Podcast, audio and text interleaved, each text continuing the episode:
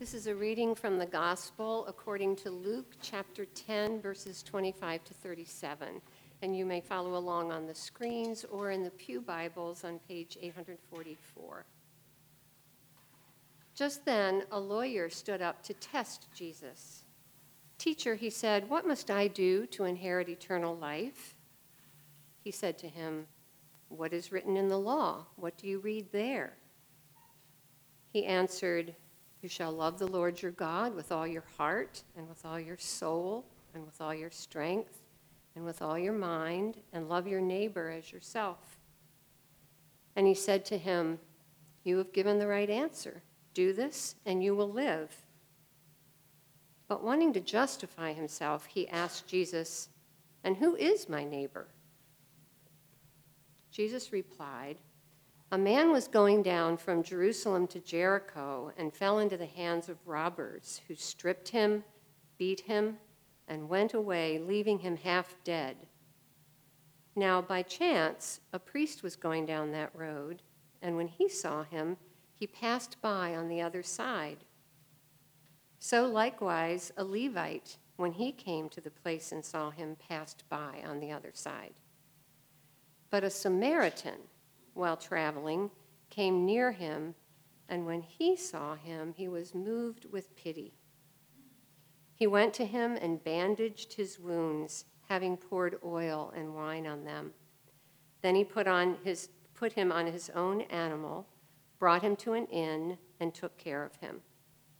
The next day, he took out two denarii, gave them to the innkeeper, and said, Take care of him and when I come back, I will repay you whatever more you spend. Which of these three, do you think, was a neighbor to the man who fell into the hands of the robbers? He said, The one who showed him mercy. Jesus said to him, Go and do likewise. The Gospel of the Lord.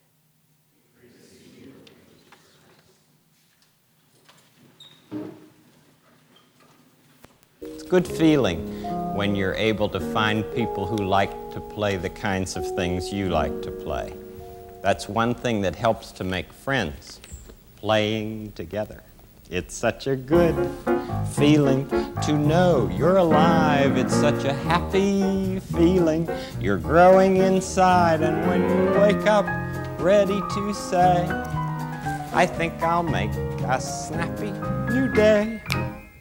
It's such a good feeling, a very good feeling, the feeling you know that I'll be back when the day is new and I'll have more ideas for you.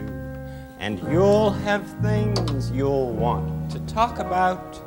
I will too. Mr. Rogers, how many of you just soaked into that song fresh again today. You know, I never thought about it, but really great theology in that song. There's joy in the goodbye, there's peace in the time that we're apart, and there'll be rejoice when we're back together again, sharing stories and, and, and loving one another. This is why we've been using uh, a little bit of uh, Mr. Rogers to color this series called Please Won't You Be a Neighbor. What we've been doing for the last four weeks, and this is the conclusion of it today, you're just on time. Welcome, by the way, to all of our Thanksgiving refugees from college. Uh, so good to have you here. It's been nice to meet some of you on the way in the door. But for the last four Sundays, we've been exploring together the story of the good neighbor in Luke chapter 10 and walking step by step on the road from Jerusalem to Jericho to see how Jesus invites us to love the people around us. In other words, won't you please be a neighbor? Let me pray as we open up God's word fresh today. Father, thank you. Thank you for the gift of your word. Thank you for this ancient story that Jesus gave in response to someone who came to him asking a good question Lord, what do I need to do to inherit eternal life? And Jesus, you spoke out the, these words, and they taught him, they were recorded. And in the many centuries since then, believers have been seeking these words again, working through them to know how can we be a I pray that you would do that which you can do today. Encourage our hearts to love those around us in a way that glorifies you. Thank you again for all of us gathered here in community this morning. Lord, I pray that through this hour we spend together, that our friendship with each other and you would grow deeper as we continue, continue to encourage each other in faith and in good work. We thank you in Jesus' name. Amen. So, this um, parable begins with a question, and it's so great when you track how Jesus answers. It begins with a lawyer, a pretty smart guy, coming up to Jesus saying, Jesus, what do I need to do in order to eternal life? What do I need to do? And Jesus, in a very long about way, answer that question, but in a different way. Okay? So, first, they're going to have some about, well, what do you read in the book of the law? And the guy seems to know the book answer right. He, he, he'd got it. He must have been listening. He's like, oh, that sounds good. Just do that and you'll be all right. Jesus starts to walk away. And the man's like, wait, wait, wait, wait, wait. Who's my neighbor? Oh, yes. And then he begins big story, which concludes with this question Jesus answering the man, saying, which one of these, the priest, the Levite, or the Samaritan, the good neighbor, was a neighbor? Of course, the lawyer has to go, well, yeah, clearly was the guy that took care of the man that was hurt. Yes, he says, now go and do likewise. But you notice that he added a new element to that question because the man said, What do I need to do? And Jesus responded, Well, who are you? Who are you? Are you a good neighbor? Are you someone who loves the people around you? See, before you can get to the answer of what do I need to do, we have to answer the question first of who are you? Who are you in Christ? You see, Jesus is so keen here on this idea that eternal life, this gift of eternal life, should fundamentally change our identity, who we are, before it starts to rearrange what we do.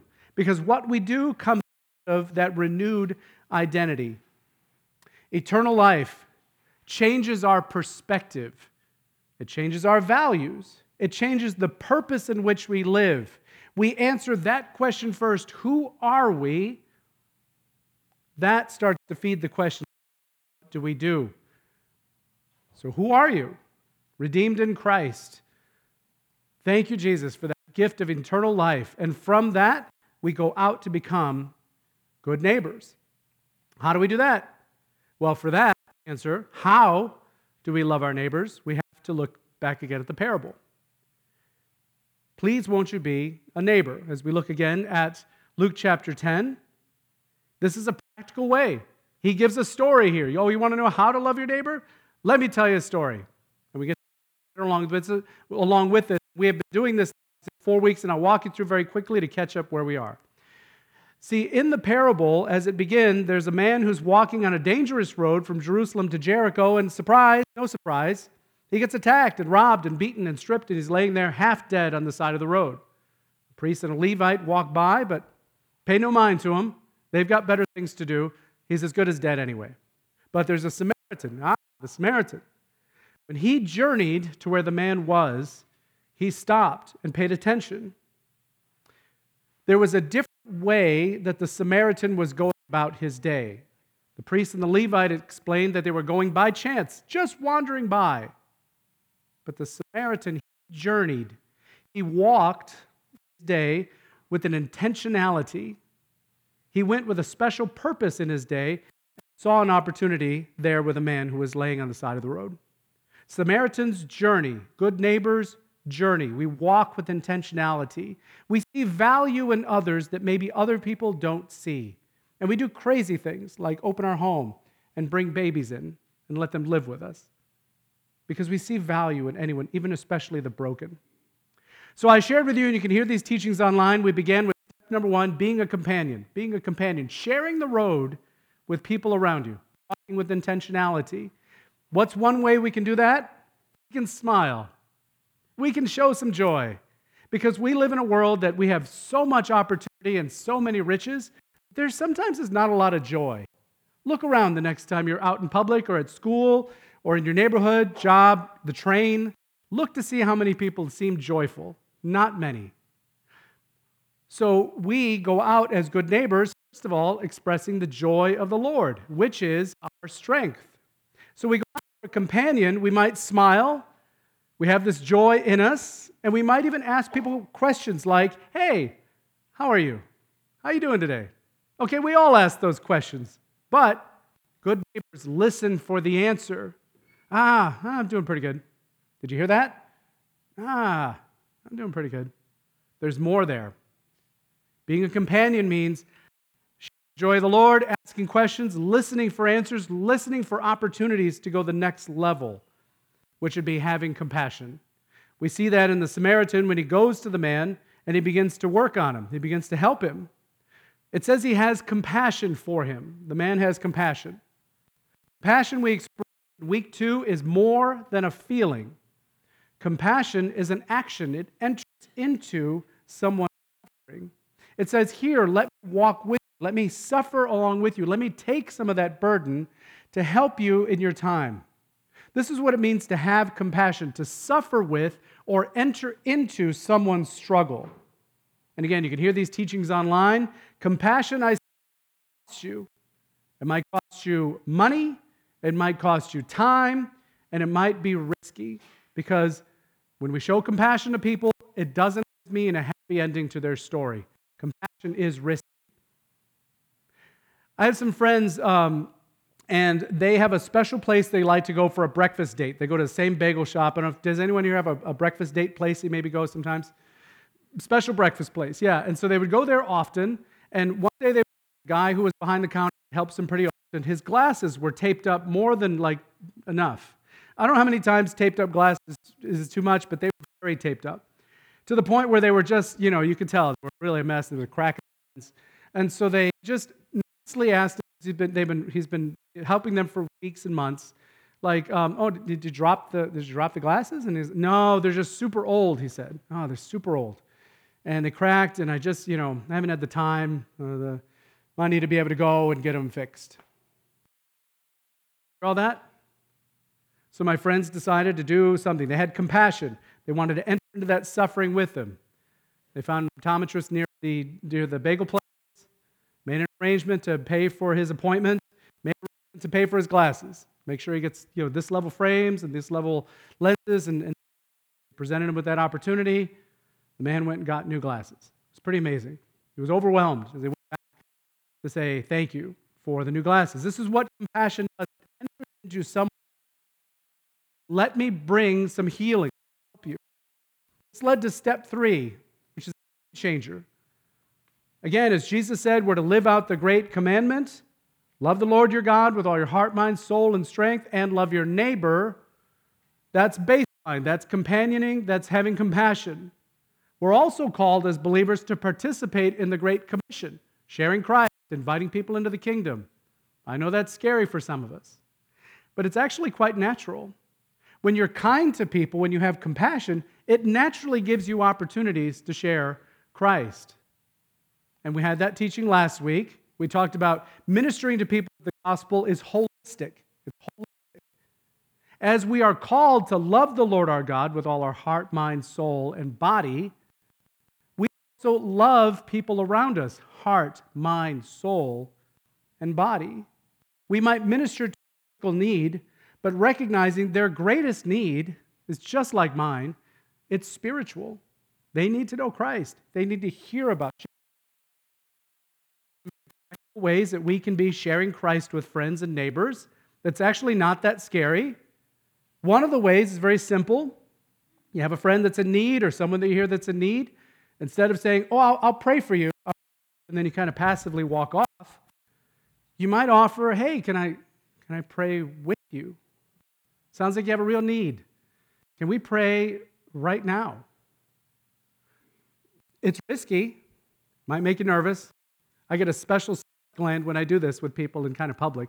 But I will tell you this God works well and huge in the risky prayers.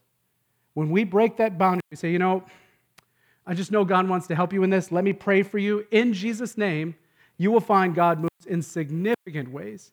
It's one way we can share Christ. There's another, another way that we naturally have an opportunity to share Christ. My friends go back to the bagel shop. There's the guy, brand new pair of glasses. He's so thankful, of course. Thank you guys so much. I mean, it was so nice of you. I know. And they were just, you know, kind of humbly sort of waving it off. We're so thankful to see you. It's great. You do, do such a great job. Good job, buddy. And then he asked him this question Why? Why'd you do it? Ah, because there's a love that God has given us in Christ. And from that, we bless. This is one way that we can be sharing Christ. Step four today, our final step here, is inviting into community. What is the role of the church in helping all of us do the work we're called to do as believers in Christ and love the neighbors around us? What is the role of the church? When I say that, let me redefine for you just a moment what I mean by church. I don't mean physical building. I mean the community, the shared value, the shared mission, the love and friendship that you feel when you come into this building. And even if you haven't been here for a year or months and you come in and you feel warmly greeted, we pray for that. That's the community. The building is an asset of the church, but it is not the church. Building might not be here next year. We'd still meet, we'd still have church because we share a mission, we share values, we share love for one another. This is the church. When I'm talking about community, the church, I mean that. Now, I get this idea from the parable in verse 34 and 35 that the, the good Samaritan, the good neighbor, poured oil and wine on the man, took him on his own animal. I'll give you a ride. And brought him to an inn, and there he took care of him, brought him to an inn. Now, forget for a second your four star resort.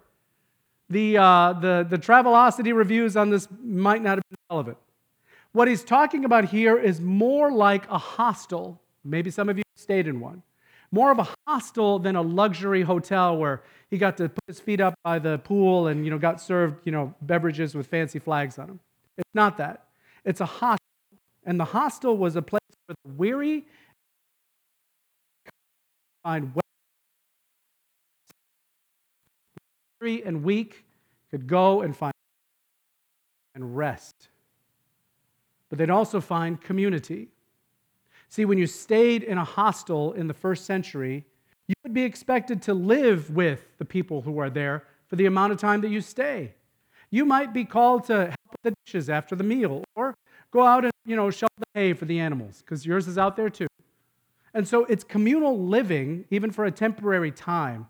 This is the inn that the man brought the injured one to to find to continue his healing. Let me say, first of all, I think sometimes we just get this sequence wrong. I've done it too. I had tend to think if I'm nice to people and then I'm kind to people, then there might be an opportunity to invite them to church. You think that? But we missed that step, first of all, of praying with, of sharing Christ with them. Actually, that makes the invitation to the church community so much richer because they're like, oh, is this where you're getting that feeling of love from? Is this where you're getting that joy? Is this what I see about you? Yeah, this is where I get it from. When I hang out with my friends every week and we worship, we learn from the word and we pray together. This is where we're getting it from. And you're invited into this community. We, we welcome you here. It's a place of hospitality and nurture. That's what the church is. Let me unpack three other ways it's lived out. See, the church is really a healing community. It's a healing community. Again, you see that as the man was brought to the inn, and there he was taken care of. He was taken care of. This church, the church, is a healing community. We're all, we all should be humble in this because we're all still in recovery. We're all learning to live out of a new identity. We're all learning to live out of a righteousness given to us in Christ and, and learning to reject the old self as we walk the new. We're all here humble. We're all here in recovery because we're all learning together right now, right this second, to live out of new life. We're all learning right now to embrace the grace that God has poured out in Christ. I'm still working on it, and I know you are as well. Some of us may be further in our walk, others may be on, on not solid ground, but we're all here together, healing together. We're all healing together. Let me show you this lives out in another place, place of Scripture. This is Acts chapter 9. the story of Saul. Saul was a man who hated Christians, hated them, so much that he was running around the countryside looking to round them up and persecute them. While he was on his way, he uh, was blinded by an encounter with the Lord, completely blinded and flopped down, and he was in real trouble. They carried him to the next town, to Damascus, where he was there. Meanwhile, in the church in Damascus, the Holy Spirit speaks to one of the believers and says, Hey, will you go? There's going to be a certain guy, Saul, and blind. Will you go and give him healing in Jesus' name? Well, Ananias, who's the man that the Holy Spirit spoke to, said, There's no way I'm going to do that. Do you know that guy? He's trying to kill us. Holy Spirit says it again. How about you go to that certain street, go see that certain guy, and offer him healing in Jesus' name? Ananias does it. He journeys to the place where Paul is, places his hands upon him. No evidence he'd ever done this before. Praise in Jesus' name. They said something like scales fell off the guy's eye. Suddenly, Saul is healed and praising God. Well, as the story goes, brought to the community, to the church there in Damascus, where he continued to heal, and for the time he was with them, grew in his knowledge and understanding together with believers there. And they received him as a brother. And you can see in this story in Acts chapter 9 that while he continued to live among them there in Damascus, he began to get his voice. Last paragraph on the bottom says, immediately he began to proclaim Jesus in the synagogues, doing outreach, saying, Jesus is the Son of God. And everyone who heard him were amazed because they're like, wait, wasn't that the guy that was just trying to kill all of us? Now he's changed. Saul got his voice there, which leads me to our second part the church as a serving community. The church as a serving community.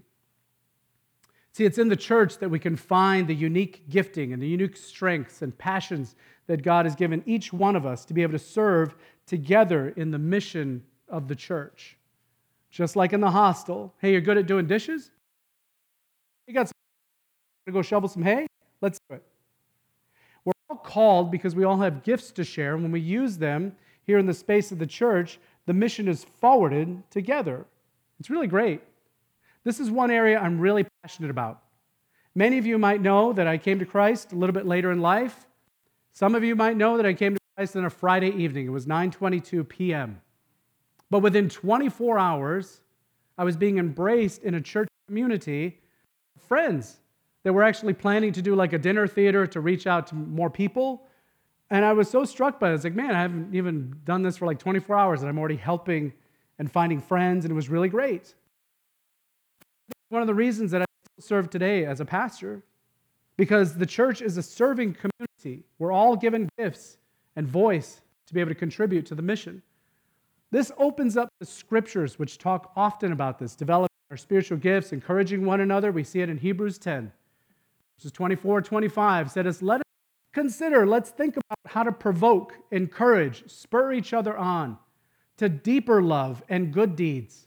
Let us all consider that. Hmm, how can we spur each other on to deeper love and good deeds, not neglecting to meet, one, with one, meet together as some are in the habit of, but encouraging one another, all the more as you see the day approaching?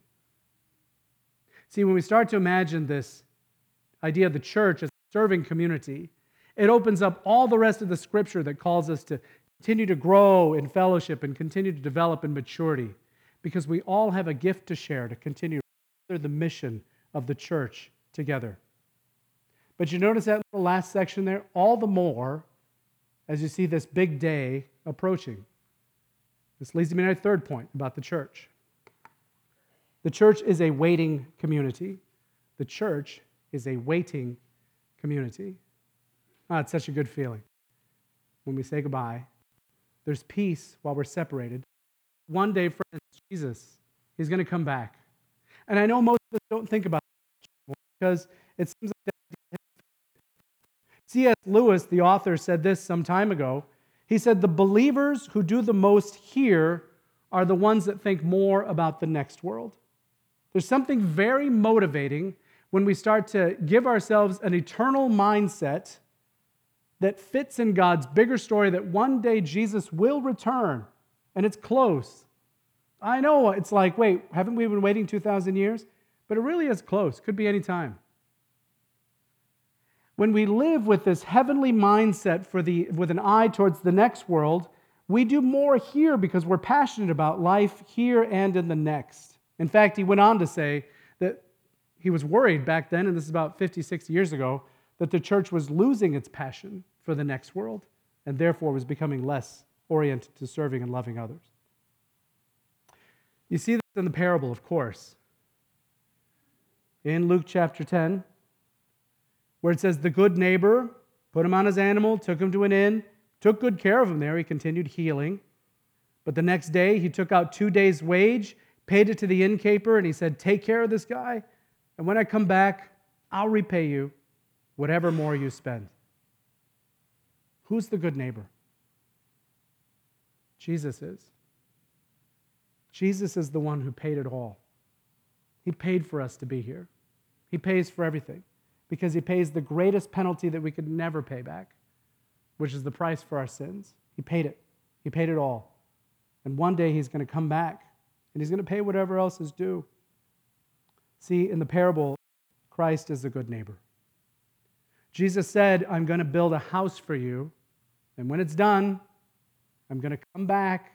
I'm going to take you with me. We're going to live together in a glory that's never going to end. I'll be back. So, what do we need to do? What do we need to do while we're waiting?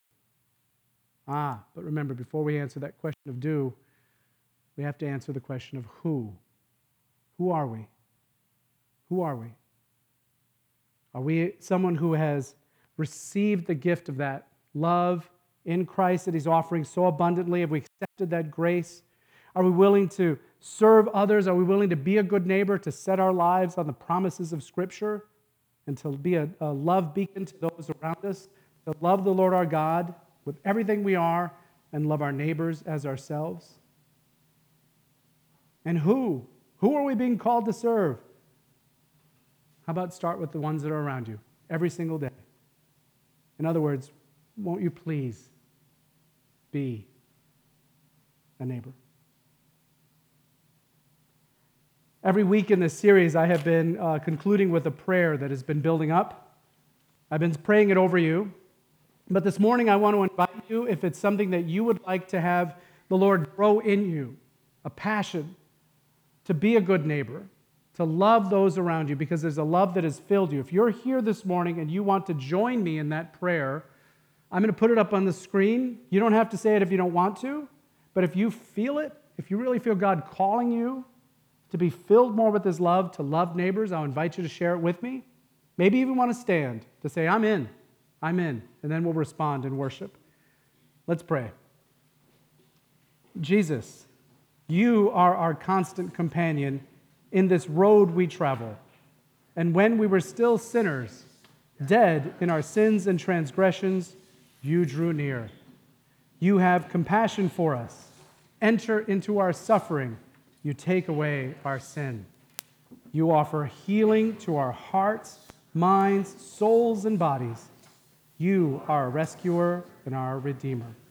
Thank you for sharing the gift with the inheritance of eternal life. Help us to be companions to others as we journey. Let us show compassion where we see need and make us willing to share Christ with others. And may the doors of our church be wide open to new friends. We pray together in Jesus' name. Amen. Amen. Let's stand and sing together.